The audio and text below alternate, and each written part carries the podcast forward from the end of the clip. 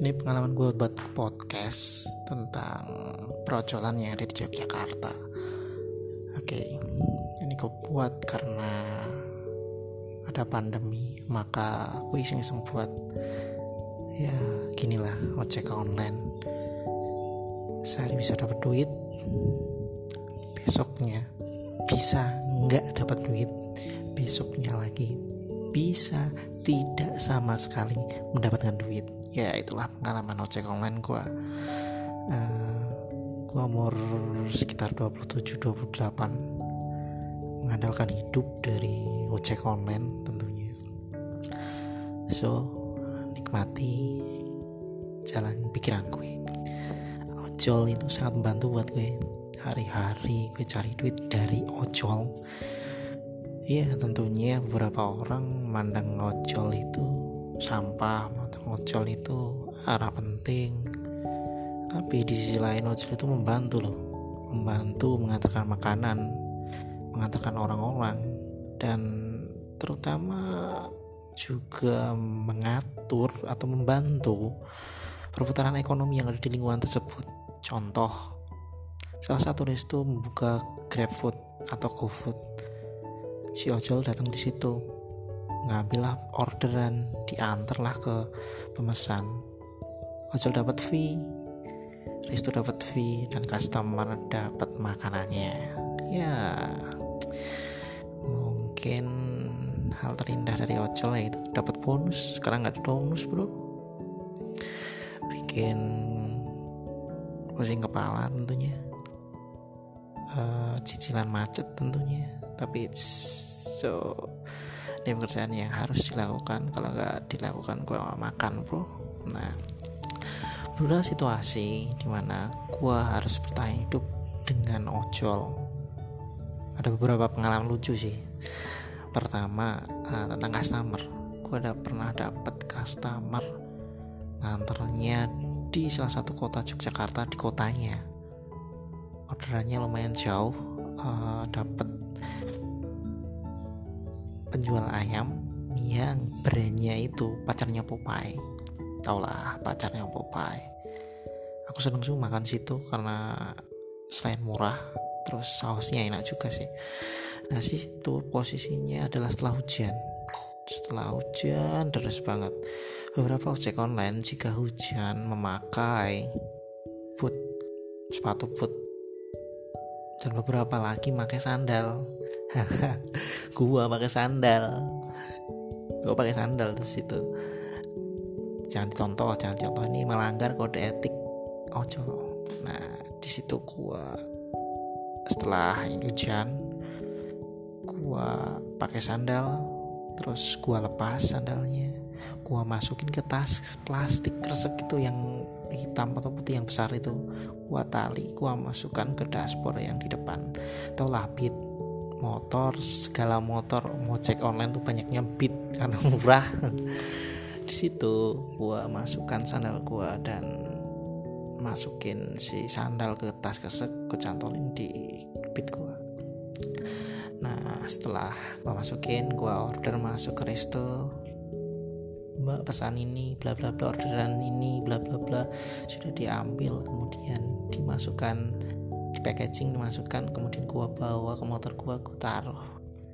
Sampai di titik pengantaran.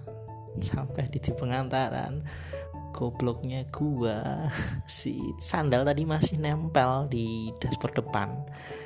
Customer datang gua kasih gua main kasih nggak dicek. Brengsek banget. Setelah gua kasih ke customer makasih mas makasih. Ya sama-sama bang. Ya oke gua muter. Belum sampai keluar gang dipanggil sama si customer. Bang bang bang ojol bang ojol sini. Kenapa? What? Apa salah saya? Ternyata sandalnya ketinggalan. Cah sandal yang tadi gua bungkus jadi satu sama makanannya bangke bangke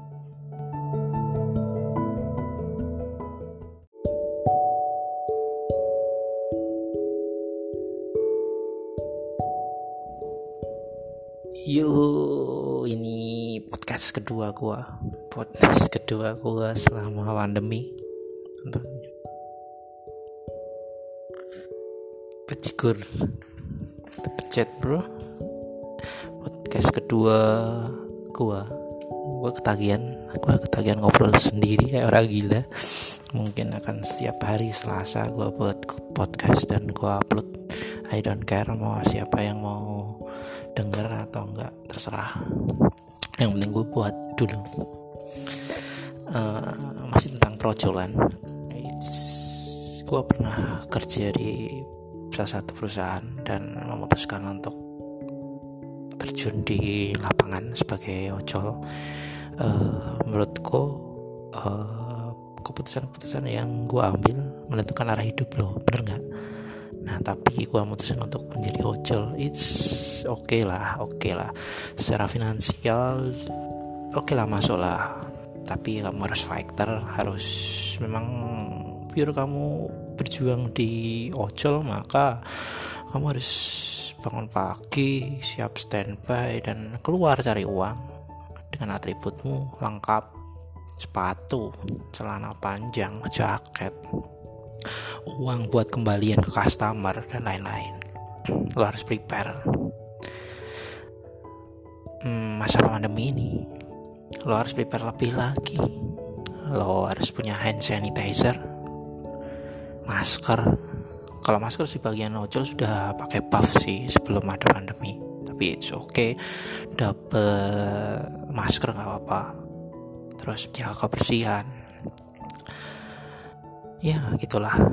Tapi saya sangat bersyukur karena ada dunia online ini. Saya bisa terjun ke jalan cari uang di jalan banyak pengalaman di situ. It's funny for me. Menyenangkan sih menyenangkan. Uh, apalagi ya? Hmm, kita bahas tentang pengalaman pertama mengojol. Dulu saya mengojol di selain di Yogyakarta kemudian mutasi ke Yogyakarta di Yogyakarta itu seru loh. Banyak makanan khas seperti gudeg. Apalagi banyak kok. Banyak gudeg-gudeg yang gue tahu gudeg enak sih gudeg. Gudeg ada gudeg yujum gudeg barek. Banyak banget. Terus ada angkringan situ lo bisa makan uh, nasi kucing nasi sambal nasi teri terus lauknya itu banyak murah murah. Gak mahal.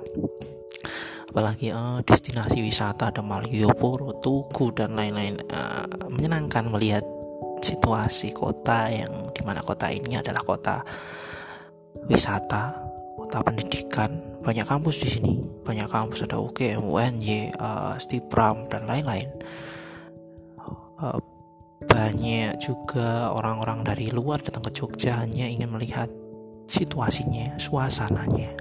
Tapi Ojo lebih tahu situasinya lebih tahu mana yang food street atau makanan yang nggak kelihatan-kelihatan yang nggak di, disodorkan di destinasi-destinasi wisata. Terus uh, jalan-jalannya juga ojol tahu. Itu keren sih ojol sih menurutku. Uh, pernah order gacuan? Nah itu salah satu makanan yang enak di Yogyakarta. Ke sini makanya uh, kemudian apa lagi ya? Oh iya ya mau cerita tentang pengalaman perojolan yang kedua.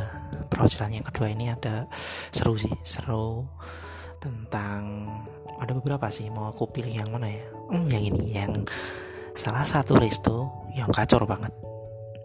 Rumah makan Padang gua dapat orderan di situ. Gua dapat orderan di salah satu rumah makan Padang yang sangat amat murah. Di masa pandemi ongkirnya seribu bayangkan seribu. Masih ada promo 50% gila enggak tuh? Saya yakin dapat fee sih si resto karena skalapannya tapi tapi enak sih makanannya enak. Tapi gua pernah dapat situ. Tapi situasinya pengalamannya adalah dengan customernya bukan dengan restonya. Resto sih oke okay, pelayanan oke. Okay. suatu ketika gua dapat dapat lah gua samperin gua samperin ke resto gua ambil makanannya gua antri di situ.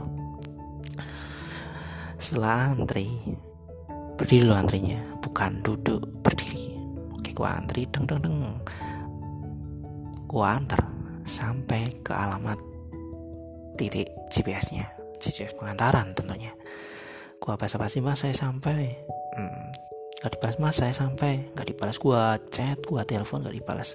Setelah beberapa menit dia balas mas mohon maaf itu salah kirim salah titik GPS-nya lu ke mana mas? Dia sebut ke bla bla bla seturan. Salah satu salat di seturan nah karena gua nggak mau lama maka gua minta nomor WA nya by aplikasi chatting gua. Mas ada nomor WA terus buat apa mas? Bilangnya si CS karena gua konfirmasinya belum lengkap maka si CS tuh bingung kan loh kenapa masnya mau minta nomor WA saya sedangkan di by chat aja bisa. Kan nggak bisa bos. Kalau mau kamu salah titik misal. Kalau si driver bilang e, mas saya selesaikan di sini. Terus nanti saya antar ke lokasi jenengan. Nah kan nggak bisa. Itu akan direkam oleh aplikator. Makanya nggak berani sih bapak-bapak grab tadi. Nah, di situ gua kurang lengkap bahwa kalau minta nomor WA itu buat Sherlock, Mas. Sherlock. Bukan buat apa-apa. Nah, sudah kayak gitu, ternyata masnya itu malah salah ambil posisi pemikiran. Nah, gua Mas minta nomor WA-nya. Dikiranya buat apa-apa. Nah, gua mikir karena dia cowok gua cowok gua minta wa nya dia dikiranya gue hombreng kampret.